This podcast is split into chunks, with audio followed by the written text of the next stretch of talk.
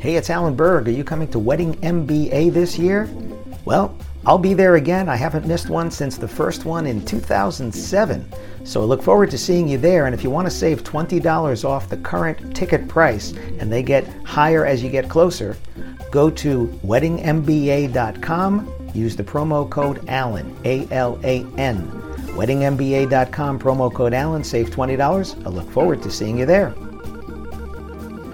Before we get into this episode, I'm starting something called Ask Me Anything. That's right, you submit your questions and they could become an entire episode or something that I answer at the end of an episode. To submit your questions, look for the red button at podcast.alanberg.com. That's right, podcast.alanberg.com. Click on the red button, submit your question, and maybe you'll hear it here on the podcast. Thanks.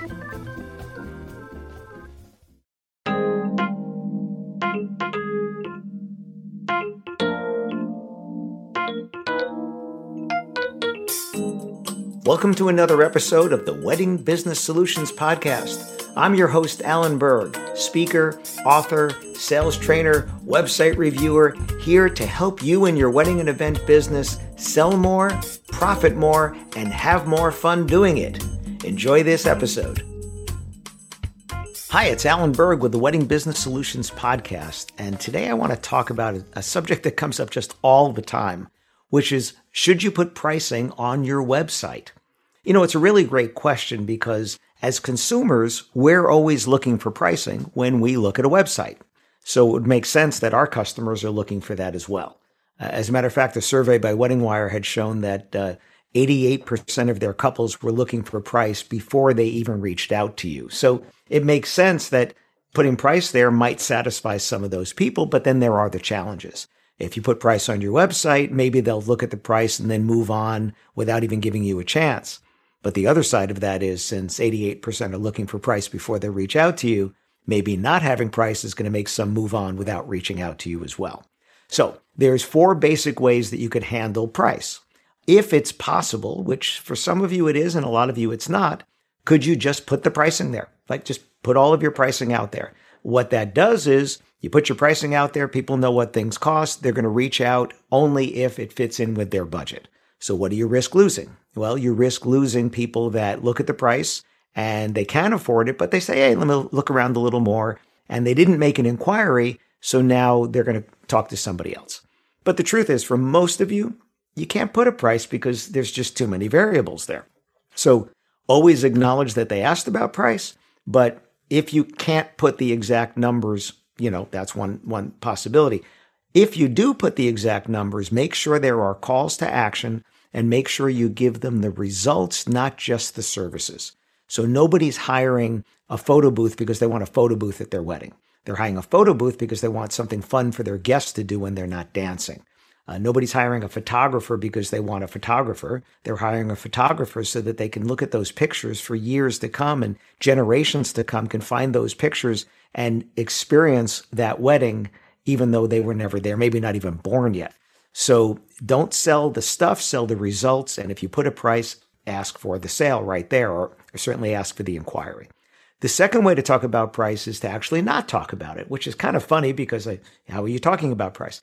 Have pricing information, meaning we would love to give you pricing information because the date and the time and the number of guests and so many variables could affect the price we would love to find out what's important to you and give you a customized quote just for what you need and nothing you don't. So, to get a price quote, fill out this contact form, call us, email us, text us, WhatsApp us, whatever the option is. Say to them, here's how you get a quote. So you're being very transparent that you want to give them a quote, but you didn't put any prices yet. The third way, which I wish you would probably not use, but I'm going to tell you what it is, is to do a starting price. And the thing with the starting price is it, it's the cheapest thing you have. Uh, by nature of being the starting price, it's the cheapest thing you have. So if you put out the cheapest thing you have, you're encouraging people who want the cheapest thing you have, which is not what you want. You don't want people to want your cheapest thing. What a starting price would be good for is if there isn't a big range in the pricing. So I have some clients that will put a starting price for each different type of service as opposed or package instead of the full range starting price. So if you have, I'm just going to pick numbers. If you have prices that go from 1,000 to 2,000, starting at 1,000 is probably fine. But if we have prices that go from 1,000 to 10,000, it's not really good. Not really good because you're encouraging $1,000 inquiries when you really want five and eight and nine and $10,000 inquiries. So don't use a starting price on your website if there's a big range, unless, again, for certain services, you might want to do it. So on my website, I have some pages have full price right there, like a two hour consultation. The price is right there. I have some that have a range, like for a mastermind day. And I have some that would have a starting price because it might be an hourly. And if it starts with an hour, it could be starts at that. And then I have some pages that don't have pricing. There's no price on my speaking page, and that's on purpose because I get inquiries from groups, associations that have a very limited or sometimes no budget at all. And in the conversation, I'm able to show them how I've worked with other organizations and actually can get paid for something where they were thinking I was not going to get paid for. So I want to actually encourage every inquiry, whereas some of you actually don't. The fourth way to talk about price is a price range. It is my favorite way to talk about price and giving numbers because there's a level of transparency there that I want to give you information, but I can't give you exact pricing because I don't have those details. And the way this works very simply is you can either say we go from here to here, or we go from here to here with our most popular being here. So I'll give you, for instance, a client of mine, a DJ company, he says on his website, our DJ prices go from 1250 to 2150 with our most popular package starting at 1650. Now, what did he say? He said this is our range 1250 to 2150, most popular starting at 1650. It's called framing. And framing is giving them an idea of the boundaries, the borders, if you will, of your pricing, not everybody's pricing. Because everybody's pricing starts lower than yours and goes higher than yours. But what you want to say is this is where we fit. And when you've bought something before, you have an idea of framing. So if you're going to buy a car, you know what cars cost in general. You've bought cars before, maybe you did a little research, and this car or this dealership or this brand ranges from A to Z, whatever that is. But that's different than all cars, right? Because all cars go from less expensive than you're going to spend to hundreds of thousands and millions of dollars. But you want to find that sweet spot for you. So by doing this, if you put a price range on your site, what you do is you get inquiries from people that think they have a budget within that range. You do risk losing some people who think their budget's lower and might reach into yours. But if you think about it, if you can fill your calendar with people who already know they have a budget that's somewhere in your range, you don't have to try to convince people who think they have a lower budget to spend into yours because they'll likely spend at the bottom of your range, not in the middle or the top. So don't worry about the people that you lose as long as you get more of the right inquiries. And what this does is this gives you a, uh, the framing is giving you this shorter or smaller group of people inquiring, which is what you want. But you want that smaller group of people who are inquiring to be more qualified in terms of price. So here's what's happened for a few of my clients. They put price on the website, your number of inquiries goes down. So whether you do a uh, prices are right there, or uh, even with a starting price. But again, most of my clients are not doing that because I've told them not to. Putting a price range, which is my favorite way to do it, they put the price range on, your inquiries go down. Now, that can be scary. And matter of fact, I had somebody who wrote me after one of my master classes. We told the boss that we're going to get less inquiries. We told her, and it was still scary when we saw the number of inquiries go down. However, what happened is the people reaching out converted to conversations, and in their case, as a venue, to tours and to sales better than it was before. So they're tracking from inquiry to sale actually went up three and a half times.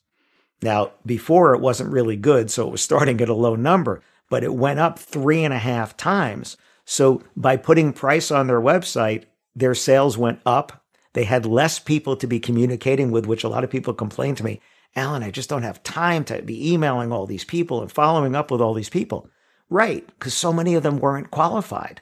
So putting price on their website did that. I had another client, the same thing. Their sales went up by 50% by putting price range on the site. And it's a pretty big range, but that's okay because that range still started higher than a lot of their competitors. And that was their problem was getting a lot of tire kickers. So let me just say this. The worst reason for not putting price on your site is so that your competitors don't find out because they already know. They already know they've secret shopped you or people that have been shopping you and them have shown them your pricing. So to not put it there because you don't want your competitors to know is the absolute worst reason for not putting price on your website. You're saying, I don't want them to know, so I'm not going to let my real customers know. No, you let them know. I, I, I will tell any of my competitors, not that I think I have any direct competition because I want people to want my results, not results of someone. But I will tell people what I charge because it is what I charge. It's not a problem to tell you. The thing is, I want you to want my results, and then you have to pay my price to get it. And that's why I want you to be selling your results. So we can have a price, tell them the price, either ask for the sale if they can buy it right there. Like I have a shop where you can buy my books. Here's all my books. If you're watching a video, the book's behind me here. Otherwise, shopalanberg.com. My books are there. I have to put a price. You can't buy it there if you don't have a price. So obviously, there are prices there. On my services, I put a price for a two hour consultation, but I don't put for some other things or I'll put a range. So it depends upon the service, depends upon what your goal is. I have a client who was getting three to 400 inquiries a month, and we knew that a lot of them were just not, not for them. We knew it. It, it just, it, there's just too many people reaching out, and it turned out a lot of them ended up ghosting her, and a lot of them, after they saw prices, ended up ghosting her. So what I suggested was let's put pricing on the website to reduce the inquiries. Now, her the, owners of the venue didn't want to do that, so instead we put them into her information. Her first response to people is that, which I'll talk about in another podcast, I'm sure. But pricing on the website, it adds a level of transparency. Transparency leads to trust. If you have pricing and good calls to action on your website, so you're saying, here's the range of pricing to get an exact price, check availability. This is what you do. Call us, email us, contact us. That's a really good way to add transparency and to get better inquiries. That's what people always say to me. Can I just, I want to get better inquiries, not more inquiries. You can't handle, if everybody that reached out to you booked you, you couldn't handle the business. So the goal is let's get people to reach out that you want to do business with, that have a budget to get the results that you can provide. And putting a price range on your site is a really good way to do that. Hi, it's Alan Berg. Thanks for listening to this episode of the Wedding Business Solutions Podcast. You can find full transcripts on my website at podcast.alanberg.com. And if you have a suggestion for a topic for a new episode or even a guest, please let me know at alan at weddingbusinesssolutions.com. And if you'd like to find out about having me come and speak to your association or a conference, or do sales training in person or remotely for your team, whether you're a team of one or a team of a hundred, please let me know again, Alan at weddingbusinesssolutions.com. Thanks for listening.